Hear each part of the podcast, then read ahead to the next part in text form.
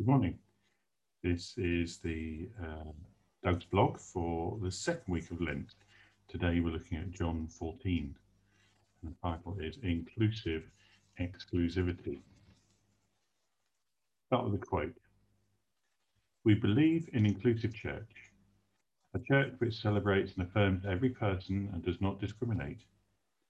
We will continue to challenge the church where it continues to discriminate against people.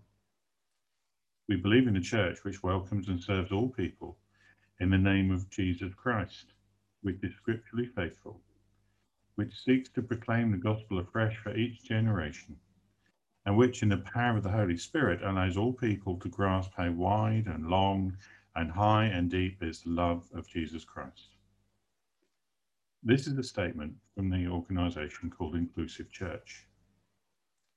But inclusion is a deceptive word we think we know what it means, but in fact, it may mean something else. The key is about who is doing the including or the excluding. The kingdom of God is inclusive, but it's not universal. The first bit, inclusive, is God's bit. The second bit, not universal, is down to us. Let me explain. Using Jesus' words to the disciples in the upper room in John 14. Peter, having been told that he will deny Jesus, is told, Do not let your hearts be troubled. Jesus goes on to explain that he will be going away and that he will prepare a place for them. He's talking of his death, resurrection, and ascension. Thomas doesn't understand.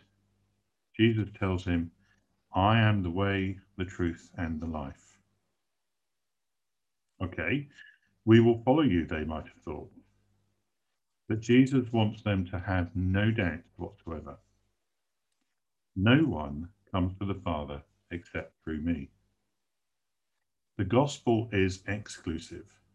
There is only one way, but it is inclusively offered to all. Whoever believes in him, it says in John 3:16. Jesus, one way, one truth, one life. Okay, so to be included, I need to believe in Jesus. Well, yes and no. In Matthew 7:21, it says, Not everyone who says to me, Lord, Lord, will enter the kingdom of heaven, but only the one who does the will of my Father who is in heaven. So doing the will of the Father is also a requirement. So rule one, it's by Jesus. And rule two, doing the will of the Father. The offer is open to all. Jesus will never drive away anyone who comes to him, we're told in John 6:37. But we can disqualify ourselves, exclude ourselves. Further, anyone who sees me has seen the Father. Jesus and the Father are one. Jesus explains this further. If anyone loves me, he will obey my teaching. Or in another place, verse 15, what I command. He who does not love me will not obey my teaching.